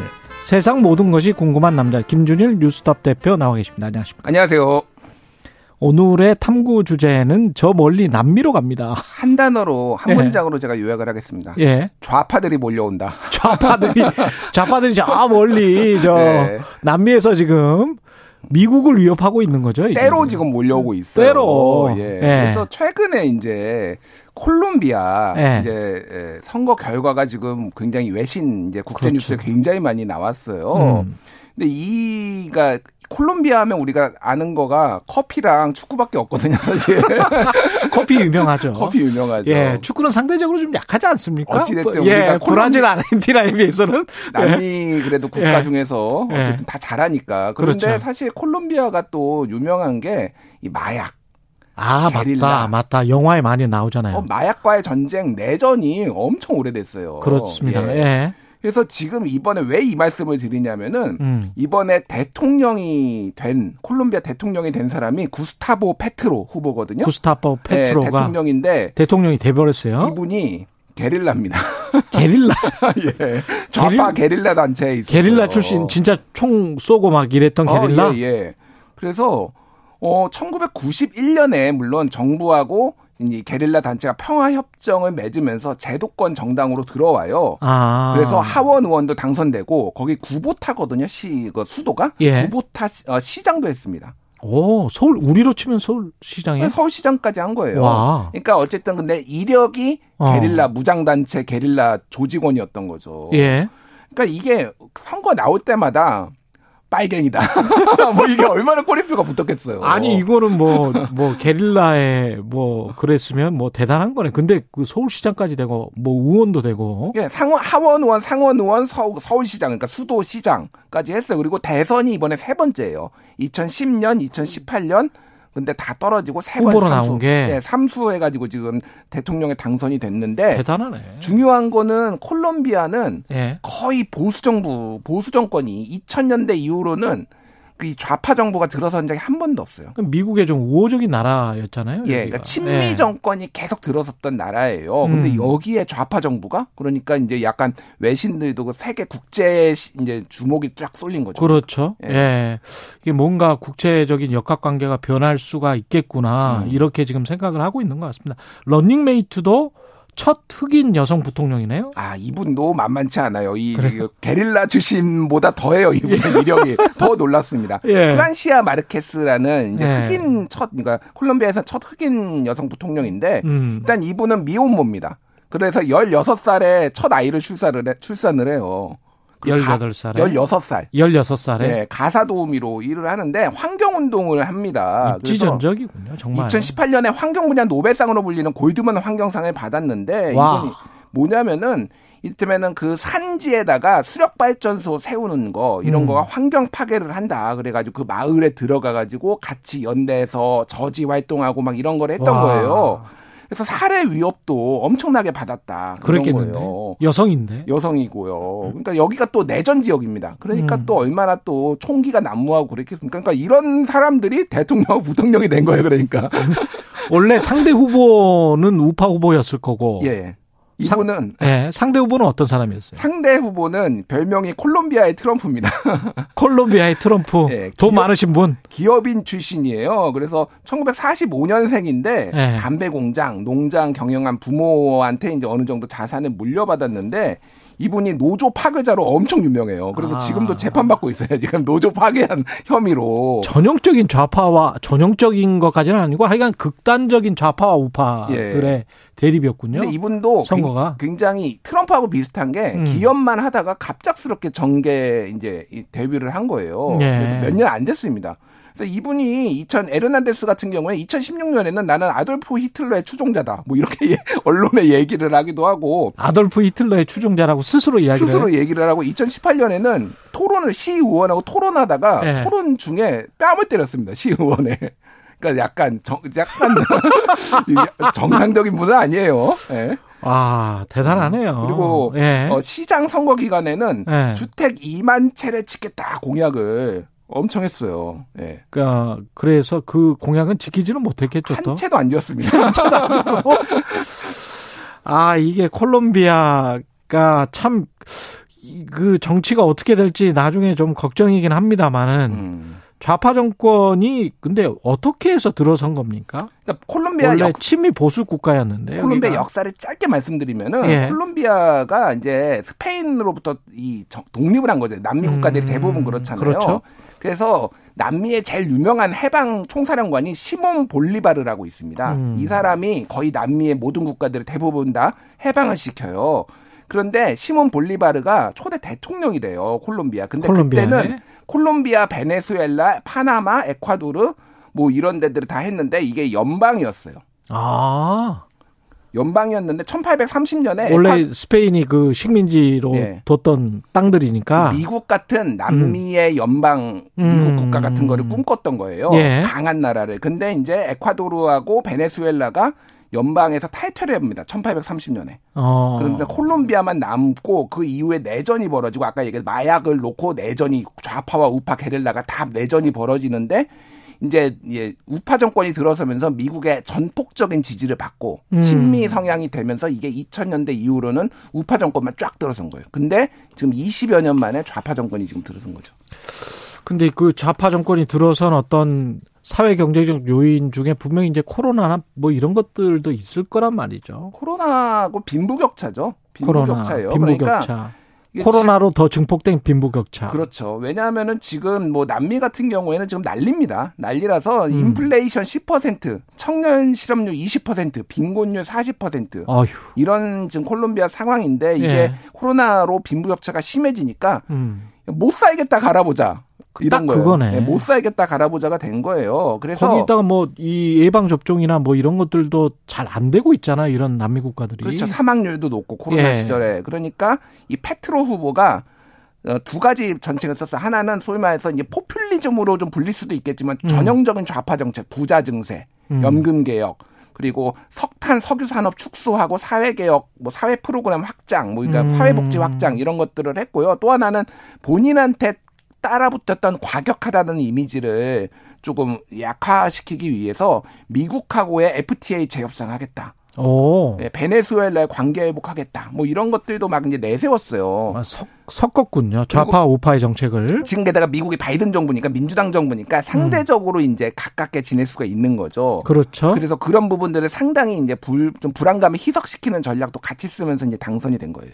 그러니까 콜롬비아도 자원 부국입니까? 옆에 남미들 나라들이 자원 부국들이 많아가지고 네. 상대적으로 그 외교에서 레버리지라고 해야 될까요? 음. 그러니까 지금 현재 워낙 자원들이 비싸니까 예. 뭐 식품이랄지 뭐 이런 것들 다 비싸잖아요. 에너지 음. 관련돼서. 그렇죠. 예, 그런 것들이 이제 남미 이 나라들에게 힘을 실어주는 그런 역할도 지금 하는 것 같더라고요. 어, 역할 분명히 있고요. 예. 이제 뭐 우리가 제일 잘하는 게 이제 우고 차베스의 베네수엘라 과거에 음. 굉장히 이제 석유를 가지고 좌파 정권에 들어선 다음에 이제 부국을 꿈꿨죠. 결국은 이제 좀 지금 어려워졌는데 여기도 콜롬비아도 석유 나고요. 그러니까 이제 베네수엘라만큼 많이 나지는 않아요. 그렇죠. 베네수엘라는 뭐 한 4등인가 그랬었어요. 예, 예. 그 예, 정도로 많지는 않지만 예. 어쨌든 예. 석유도 나고 자원이 풍부하기 때문에 근데 그게 특정 기업 이를테면 대기업, 뭐 음. 미국하고 유착한 기업 뭐 이런 데 쪽에 너무 쏠린다라는 불만들이 이제 콜롬비아에 이제 팽배한 거 빈부격차가 남미 경제 그 특유의 논쟁이군요. 예, 예. 종속 종속 이론, 종속 이론 이제 종속됐다 음. 뭐 이런 이제 논란들이 있었던 거죠. 그러면 이거를 이제 다 외국 회사들이 장악하고 있을 텐데 그거를 또 공기업화 시키고 뭐 이런 논란 논쟁들이 또 벌어지겠네요. 근데 그렇 우고 차베스처럼 뭐다 예. 국유화라고 음. 그 정도로 과격하지는 않겠지만 어쨌든 사회 복지 프로그램 확대하고 이러려면 돈이 있어야 증세를 되죠. 해야 되니까 예. 기업들한테 이제 더 많이 받겠다 뭐 이런 대안을 내는 거죠 그러니까. 지금 저 콜롬비아뿐만이 아니고 제일 큰 나라 중에 하나인데 브라질. 음. 브라질도 지금 룰라 그 유명한 룰라 대통령이 복귀할 수도 있다? 지금 그러니까 일단은 남미의 얘기를 좀 말씀드리면은 예. 주요 국가들이 남미의 경제 규모 6위 안에 있는 국가들이 지금 음. 다 좌파 정권이 됐습니다. 좌파 정권이 되거나 되기 직전이에요. 어, 어디요? 2018년에 멕시코 좌파 정권, 2019년에 아르헨티나, 2020년 볼리비아, 그리고 페루, 칠레, 그리고 지금 여기까지 이 저기 콜롬비아까지, 콜롬비아까지. 예. 다 좌파 정권이 줄줄이 들어서고 있어요, 지금. 어, 남미 대륙 다가 그렇게 되네요. 이 예. 정도면 브라질, 브라질까지 되면 이제 거의 끝나는 거네요. 브라질도 지금 그 음. 예전에 룰라 대통령, 예. 룰라 대통령이 지금 어 다시 복귀를 지금 재선을 이제 꿈꾸는 거죠. 음. 근데 지난달 5월 31일에 이제 여론조사를 보면은 룰라 대 후보가 54%, 그리고 지금 현재 대통령이죠. 보우소나루 대통령이 우파인데 35% 19% 포인트 차입니다. 예. 그러니까 굉장히 유력해요. 룰라도 다시 그렇군요. 복귀. 그럼 이거 pink tide라고 하거든요. pink tide. Red는 아니고요. 핑크. 예. 분홍색. 분홍색이 예. 물결이 몰라 오, 어, 고 있다. 이제 이런 분석들이 나오고. 그렇죠. 옛날 옛날에 좌파는 이제 레드였는데 음. 그 정도까지는 아니고 뭔가 이제 색채가 완화됐군요. 사회민주주의 성격이 강하다. 그때는 사회민주의 성격이 예, 굉장히 이제 공산주의 성격이 강했다라고 하면은 그래서 예. Pink Tide라고 부릅니다. 그러면 이 사람들이 이 나라들이 서로 이제 동맹도 하고 뭐 이렇게 되는 건가요? 어, 좌파 동맹 같은 게? 그러니까 그게 아직은 알 수 없는데 이게 네. 여기에 맹주는 어쨌든 브라질이거든요. 네. 브라질에서 실바 이제 룰라가 딱 들어서면은 음. 그게 이제 어떤 식으로 될지 이게 되게 역학 관계가 복잡한데 어쨌든 좌파 동맹이 어느 정도에서 서로의 이익을 공유할 수 있는 거고 또 하나는 이제 미국하고의 관계잖아요. 그렇죠. 제일 중요한 게 미국하고의 관계죠. 지금 바이든이 네. 재선에 먹구름이 지금 낀 상태예요. 지금. 먹구름 정도가 아니고 계속 폭우가 내리고 있어요. 바이든 네. 입장에서는. 네. 지금 트럼프가 다시 올 가능성이 높아지고 있거든요. 그, 그렇죠. 미국 쪽은 오히려 이제 네. 좌파에서 우파로 넘어가면은 네. 여기에서 이제 트럼프의 어떤 뭐 어떤 경제 정책이나 대외 정책에 상당히 반가 반기를 들고 좌파들이 음. 동맹할 가능성 이런 걸 배제할 수가 없는 거죠. 그럼 바이든 입장에서는 그 인플레이션도 잡고 중간 선거도 이기고 그러려면 오히려 좌파 정권이랑 빨리 손을 잡는 게 낫겠? 그러니까 뭐 판단을 할 수 그래서 베네수엘라랑 베네수엘라에 접근하고 있는 거예요. 어, 그렇죠. 지금. 지금. 서로의 이해관계가 맞아 떨어졌다라고 봐야 될 것 같고요. 어쨌든 그러네. 지금 그래서 전체적으로 보면은 선거에서 이제 좌파들이 많이 잡고 있는 것도 맞는데 또 음. 하나는 이 선거의 아젠다가 먹고 사니즘입니다. 먹고 사니즘. 예, 지금 못 살겠다. 그러니까 코로나 이후에 빈부격차 심해지고요. 최근에는 지금 경기 침체가 강화된 심화되면서 그렇죠. 점점점 빈곤층이 못 살게 되는 이, 이거를 해결하는 사람이 이제 어 승자가 되는 지금 그런 트렌드예요. 근데 우파들이 많이 그동안 잡고 있다가 이제 다 실각을 하면서 좌파들이 들어서는 이런 이제 추세가 있는 거죠. 음. 그래서 이게 지금 어 프랑스 같은 경우에도 유럽도 그래요. 지금 프랑스 최근에 선거 끝났잖아요. 근데 지금 그 마크롱이 지금 그 과반을 어, 마크롱의 집권당이 과반을 못 얻었어요. 예. 그러니까 지금 이게 거기에서도 마크롱에 대한 평가가 너무 안 좋아요. 그러니까 음. 거기에서 프랑스의 1번 그 사람들 관심사 인플레이션입니다. 거기도 10%대가 넘거든요, 지금. 미국보다 더 높아요, 프랑스는. 그렇더라고요. 난리가 났습니다. 음. 그러니까 다 필요 없어. 어, 마크롱 못 믿겠어. 마크롱은 음. 지금 러시아하고의 관계 이런 거에 최근에 굉장히 집중했는데 그렇죠. 그런 거 필요 없고 물가 잡어. 이런 거 그러니까 지금 여기서도 좌파 계열이 지금 이겼어요. 그러니까. 음. 그래서 지금 이제 정부를 선, 어, 그러니까 연립 정부를 선, 어, 만드는데 상당히 애로 사항이 지금 있는 상황이죠. 예.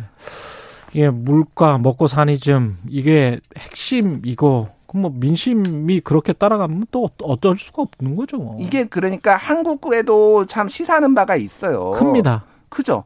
그러니까 지금 뭐 이를테면 신적폐청산, 뭐 안보 적폐청산하고 윤석열 정부가 막 드라이브도 걸고 막 네. 하고 있는데 중요한 거는 지금 이 물, 경기 침체, 물가 이거 못 잡으면은 2년 뒤에 총선 어떻게 됐고 그 이후에 정권 어떻게 될지 모릅니다. 문재인 음. 정부도 집값 못 잡아가지고 결국 내준 거잖아요. 그렇죠. 네, 그러니까 이게 얼마나 중요한 건지 지금. 네. 결국은 물가와 경기 불안에 관한 한국갤럽의 국민들의 불안과 대통령의 지지율과 이런 것들이 조금 조금씩 동조화되는 경향을 보이고 있거든요. 예. 그런 것들을 잘 보셔야 될 것 같습니다. 정부에서도. 예. 뉴스 탐구 생활 여기까지 하겠습니다. 김준일 뉴스톱 대표였습니다. 고맙습니다. 감사합니다. KBS 1라디오 최경련의 최강시사 듣고 계신 지금 시각 8시 44분입니다.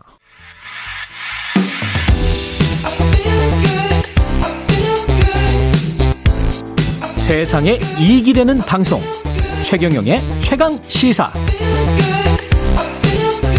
네, 지난 20일 법무부가 인민혁명당, 인혁당 재건이 사건 피해자 이창복 씨의 국가배상금 반환과 관련해서 법원의 화해 공고를 수용해 버렸습니다. 이번 화해 결정으로 배상금 반환 지연이자 탕감이 되고요. 2011년 이후 계속된 국가의 빚 고문에서 벗어나게 된 거죠. 예. 김준우 변호사 연결해서 이 의미를 좀 들어보겠습니다. 안녕하세요. 네, 안녕하세요. 예. 김준우 변호사입니다. 네. 인혁당 사건은 뭐 판사분들이고 법조, 인분들은 이게 뭐 사법살인이었으니까요. 뭐그 얼굴을 들 수가 없는 사건인데 구체적으로 네네. 어떤 사건이었는지 조금 다시 한 번만 상기시켜 주십시오. 이게 지금 이번에 어, 이야기된 인혁당 재건이 사건인데요. 예. 그러니까 64년에 원래 인혁당 사건이 있었고, 예. 그 후에 다시 이제 유신 체제 하에서 음. 다양한 뭐랄까 시국 사건을 조작했다고 해야 될까요? 음. 그런 일들이 많이 있었는데 그 중에 대표적인 사건이 이제 인혁당을 재건하려고 하는 모임이 있었는데 이제 여기에 대해서 중앙정보부가 중심이 돼서 음. 이제 그 사건을 만든 거죠. 예. 근데 문제는 이제 뭐 실체 여부와 상관없이 이제 굉장히 강한 고문을 통해서 아. 모든 이제 그걸 만든 거죠. 말하자면 기록들을. 예. 그렇게 되고 나서 그런 상황에서 또 대법원까지 가서 이제 그 당시에 이제 그 확정이 됐는데 유죄 확정이 문제는 됐어요. 예. 네, 문제는 이 당시에 75년에 대법원은 선고가 나고 음. 이제 민청양 사건까지 다 같이 이제 확정이 되고 나서요. 그 다음 날 24시간이 채 안 된 상황에서 음. 8명에 대한 사형이 집행됐었습니다. 그러니까 75년 4월 8일에 대법원 확정 판결 받고 8명이 4월 네. 9일에 바로 사형 집행을 해버렸죠. 네, 그렇습니다. 그래서 이제 사법살인이라고 하는 가장 큰 이유가 이제 아마 이게 대표적으로 그것도 뭐 하루 만에 예. 이렇게 됐다는 자체가 굉장히 문제라는 거고 이 부분에 대해서는 사실은 이제 우리 사법부의 오욕의 역사 중에 한 장면이라고 할 수 있겠습니다. 예, 결국은 이게 2000년대 중반, 2007년에 에, 무죄가 났죠. 사형수 8명에 대해서. 네, 이제 그 과거사 사건 관련해 가지고, 음. 결국 이제 사법적인 방식으로 다시 푸는 방식, 좀뭐그 방식도 옳지 않았다고 생각합니다만, 예. 결과적으로 이제 재심 청구를 통한 방식으로 이것들을 다 뒤집는 음. 형태로 우리 사회가 좀 가면서, 뭐 유신 때부터 뭐 전두환 노태우 정권 시절에 있었던 많은 시국 사건에 대한 재심이 이제 이루어지기 시작합니다. 음, 사법적인 방법으로 간 것도 옳지 않았다라고 말씀하시는 거는 국가가 저지른 일이니까 국가가 나서서 배상을 해줬어야 됐다 그냥. 네, 네 그렇습니다. 그런데 음. 이제 과거 사위를 만들긴 했었는데 예. 일정 부분 조사만 하고 국가 배상에 대한 부분에선 대단히 결국은 결과적으로 소극적이었다는 것이고요. 예. 그러다 보니까 이제 재심 청구를 하고 재심이 인용돼서 다시 또 국가가 항소를 하면서 대법원까지 가고요. 그리고 그렇죠. 나서 또 다시 재심이 이제 인정된 다음에 또 민사 소송을 또 음. 1심, 2심, 3심까지 하니까 예. 총 6번의 재판을 이제 당사자들의 비용과 시간을 들여서 그러네요. 진행을 하다 보니까 중간에 음. 작고하신 분들도 많고요. 음. 소송 비용이 부담되다 보니까 적극적으로 못 나서신 경우들도 있고 되게 많은 사연들이 또 2000년대 이후에 또 발생했던 부분이 비극적인 것이라고 할 수 있습니다. 그래서 이제 유죄가 아니고 이제 무죄였다라는 거를 형사적으로는 증명을 받고 다시 네. 민사 소송을 해서 손해배상 소송을 한 다음에 그게 이제 승소가 확정돼서 이제 돈을 받았을 거 아니에요?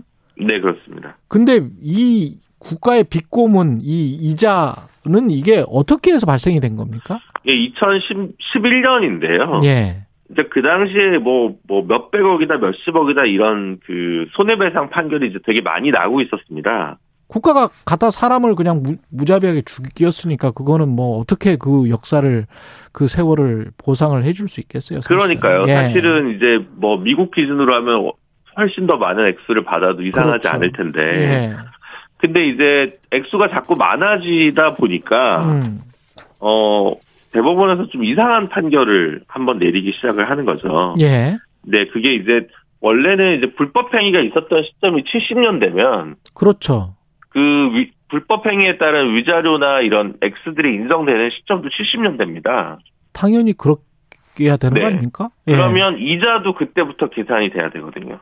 그렇죠. 그 예. 법정 이자로. 이제 예. 그래서 이제 뭐 큼직한 사건에서 뭐 어뭐 600억이다. 뭐 이렇게 몇십 명이 이제 한꺼번에 소송을 진행하다 보면 이런 경우가 있거든요. 음. 근데 그러면 이제 사실 원금보다 이자가 더 센 거예요. 맞아요. 예. 예. 그러니까 이제 이게 뭐 너무 이제 뭐냐 액수가 많아지니까 정부에서 이런 주장 저런 주장을 하면서 이제 항소를 하고 뭐 하다 보니까 대법원에서 결과적으로 이자가 계산되는 시점을 불법 행위 시가 아니라 음. 이제 2심이 끝난 시점으로 아, 판결이 끝난 시점으로 이렇게 결정하는 굉장히 좀 이상한 판결을 2011년에 해버리고 맙니다. 그러니까 75년 시점으로 계산을 해서 이자까지 다 받아내야 되는데 유족들은 그게 당연한 네네네. 것인데 네. 그렇지가 않고 2심이 끝난 시점 2009년 시점인가요? 이게 2009년? 네, 뭐 이게 그러니까 어 이번에 지금 배상금을 받으려고 저희가 2011년이라고 이제 전문가들이 얘기하는 거는 예. 과거사 판결 일반에 대한 어떤 기준이 된 전원합의체 판결이 있어서 그렇죠. 그때 일을 얘기를 하는 거고요. 예. 저희 그 인혁당 재건인 사건의 요 대법원 제가 시점을 정확하게 모르겠습니다. 예. 그러면 네. 70 75년부터 해가지고 2000 뭐 9년이든 11년이든 이 순간까지의 이자는 그러면 안 내도 된다. 근데 그거를 네. 받았으니 네. 받았으니 돌려내라 유족들에게 그렇게 네네. 국가가 다시 청구를 한 거 아니에요 법무부가? 그렇죠. 이제 대부분의 소송은 다 이겼기 때문에 음. 이제 유가족 중에 많은 분들이 2심 정도를 이기고 나면 예. 국가로부터 이제 그 배상금을 받았습니다. 예. 근데 근데 이제 대법원 판결은 또 이제 오랫동안 기다렸다가 이제 나오는 게 있잖아요. 그렇죠. 네, 그러다 보니까 이제 어 갑자기 그그 그 사이에 돌려준 그러니까 어 이자 부분이 이제 뭐 예를 들면 원금이 5억이고 이자가 5억이다. 음. 그럼 이 이자 5억을 돌려줘야 될 거 아닙니까? 그렇죠. 국가 입장에서 근데 네. 국가에서 또 이 이자 5억에 대한 또 이자를 또또 쳐? 서 청구를 하는 거죠. 아, 안 돌려주면 그, 그 기한만큼 또 계속 이자가, 가산 이자가 붙는 거예요? 예, 그렇죠. 그러니까 부당이득이 되니까 이제 결국은 이자 5억을 더 많이 받아갔다는 셈이 됐는데 결론적으로 국가에서 10억을 돌려달라든가 뭐 이런 식의 일들이 이제 벌어지기 시작하는 거죠. 아, 이건 이 문재인 정부의 법무부에서 이거는 원래 바로 잡 지 이걸 한동훈 법무부 장관은 이게 잘한 거네요, 그러면. 네네. 근데 이제 예. 이게 굉장히 많은 일인데 어쨌든 그 이후에 이제 많은 분들이 고통 속에서 신임을 하다가 예. 이 문제가 이제 양승태 뭐 코트에선 더 나쁜 판결들이 있고 뭐 얘기가 좀 길어집니다만 시간상 짧게 요약을 하면 음. 결국은 이제 이걸 풀어야 된다라고 생각을 해서 어 이번에 이제 이창복 씨 사건 같은 경우도 1심부터 법원에서 좀 화해 권고 결정 같은 거를 냈습니다. 조정을 예. 하려고 시도를 한 거죠. 예. 근데 결국은 이제 2심에서도 1심에서는 그게 안 됐고요. 2심에서도 화해 권고를 제가 알기로는 두 차례 이제 이루어진 걸로 압니다. 예. 그래서 이제 얘기들이 됐는데 이 문제에서 국가에서 3주체라고 보면 어떻게 보면 이제 어 국정원이 있고요. 음. 왜냐하면 이제 그 당시 이 사건 인혁당 재건이 사건 같은 경우에 가해자의 주체거든요. 그리고 이제 법무부가 있고 검찰이 있었는데 음. 검찰이 조금 반발을 했었다고 합니다. 예. 예, 그런 상황에서 이제 법무부와 이제 국정원에서 이 문제를 전향적으로 풀자라고 음. 이제 얘기를 해서 이제 가닥이 좀 잡히다가 이제 중간에 장관 공석 상태가 되지 않았겠습니까? 예. 그래서 이제 어 기한이 근데 이제 화해 공고 결정은 뭐 일정 기간 안에 수락을 해야 되거든요. 예. 그래서 이제 기한을 앞둔 상황에서 이제 한동훈 장관이 취임을 했죠. 음. 그래서 잠깐 이의 신청을 합니다. 예. 일단은 그랬다가 어. 아마 이제 검토를 해보고 어. 어 이제 다시 이의 신청을 철회한 것으로 그렇게 해서 이제 이 문제가 가닥이 잡힌 것 같고요. 음. 그러니까 이창복 씨라고 하는 한 당사자뿐만 아니라 예. 그나마 지금 이제 좀 어, 돈이 없거나 뭐 방법이 없어서 계속 이 부분을 소송을 통해서 법무부와 싸우던 그렇죠. 다른 민주화 운동 피해자들 음. 같은 경우도 이제 이런 방식으로 좀 법무부가 풀겠다는 거죠. 그 정부 때문에 이렇게 될 경우 국가가 예. 국가가 받을 돈을 예. 못 받는 거 아니냐. 그래서 배임이 되는 거예요? 배임이 되는 거 아니냐. 예. 그럼 검찰에서 기소할 수 있는 거 아니냐. 이런 문제들이 사실은 조금 어느 정도 또 일선을 괴롭혔던 부분이 있었을 이, 거라고 저는 짐작하고 있습니다. 있었겠네요. 그러나 네. 용기가 필요했었을 것 같은데요. 뭐 그럴 수도 있고 좀뭐 네. 뭐, 네, 친정이 남다르신 분의 결단일 수도 있고 그런 하여간 그 잘 해결이 됐고 이게 어떤 기준점이 돼서 다 그렇게 풀렸으면 좋겠습니다. 예. 네, 그래야 될 거라고 생각하고요. 어쨌든 예. 뭐그 정치적 문제와 별개로 음. 지금이라도 뒤늦게 음. 어 이렇게 법무부에서 결정을 한 부분은 뒤늦게나마 환영할 일이라고 생각합니다. 예, 네. 말씀 감사하고요. 김준우 변호사였습니다. 고맙습니다. 네, 감사합니다. 예, 6월 22일 수요일 KBS 일라디오 최경령의 최강 시사였습니다.